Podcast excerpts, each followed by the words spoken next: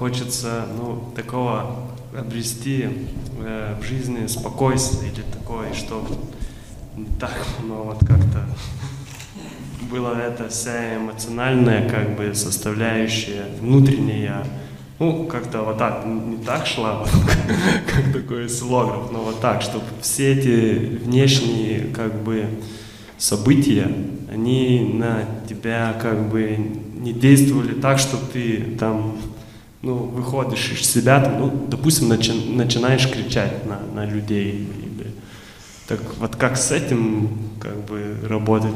Нужно ли что-то, не знаю, там сидеть, медитировать или как вы? Ты выходишь из себя, когда недоволен своим поведением. То есть в ситуацию э, общения, попадаешь в какую-то ситуацию общения, в которой возникает э, состояние, когда ты недоволен тем, как ты себя там повел, по сути. То есть любой конфликт – это недовольство своим поведением. Если ты нашел точное решение, что делать, ты не будешь выходить из себя, ты будешь как бы доволен собой. Тебе что-то сделали, а ты точно ответил. Ты будешь ровный. Если ты не нашел точный ответ, вот тогда возникает состояние недовольства собой, и здесь получается, ты начинаешь э, пытаться выравнивать эту ситуацию, да, выравнивать себя. Ну, ты словно как провалился, тебя унизили, например, да, в, какой-то, в каком-то общении. Тебя унизили, тебе надо опять подняться, да.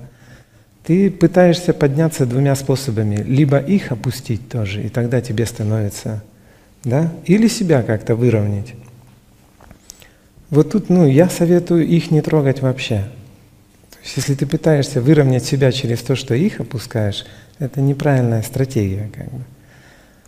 А, по сути, тебе нет дела до того, какие они. То есть, ну, ты же не можешь убрать вообще хамство из жизни, например, тех, кто-то нахамил, да, ну как ты будешь выравнивать это пространство? Внешнее пространство нельзя выровнять. Хамы будут, как бы. Ну, есть люди, которые так чувствуют жизнь. Он так чувствует, он не может по-другому. Ты ему способность чувствовать не исправишь. Поэтому задачу надо сразу, вот вектор этот работы переворачивать, поворачивать на себя. То есть разбираться надо только с собой. Как с собой разбираться? Ну, Тут, э, по сути, все сведется к разборкам с болью. Надо разобраться с той болью, которая есть у тебя уже сейчас.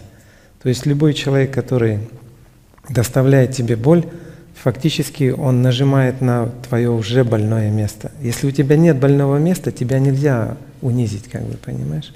Унижается только тот, кто уже был унижен. Он ходит, ходит изначально внутри униженный.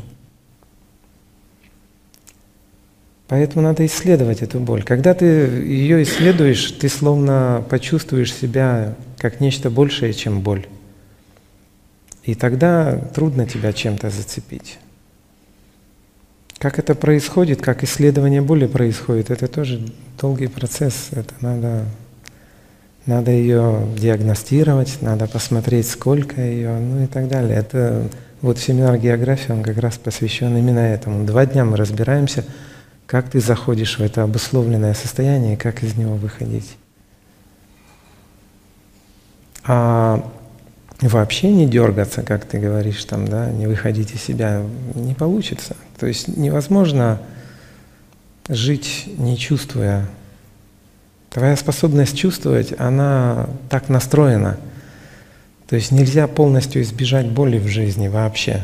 Боль является тебе неким сигналом, который позволяет регулировать жизнь. Если ты вообще не будешь чувствовать боли, тогда с тобой можно сделать такую вещь, которая придет к краху тебя вообще. То есть боль является нормальным способом регулировать свою, свое отношение, свое состояние, свое поведение. Нельзя долго стоять под горячим душем, правильно? Ты же делаешь воду похолоднее. Вот так же и нельзя находиться в не своем пространстве, с не своими людьми как бы. Нельзя заниматься не своим делом. Что тебе будет сигналом, что ты делаешь что-то не то? Боль будет сигналом, поэтому полностью ее избежать не получится. К ней надо поменять отношения. Это не что-то, что мешает или препятствует. Это как сигнал твоего сердца твоему же сердцу о чем-то, что надо поправить, понимаешь? Это как бы псевдозадача выровняться в такое состояние, чтобы ты вообще не дергался. Псевдозадача.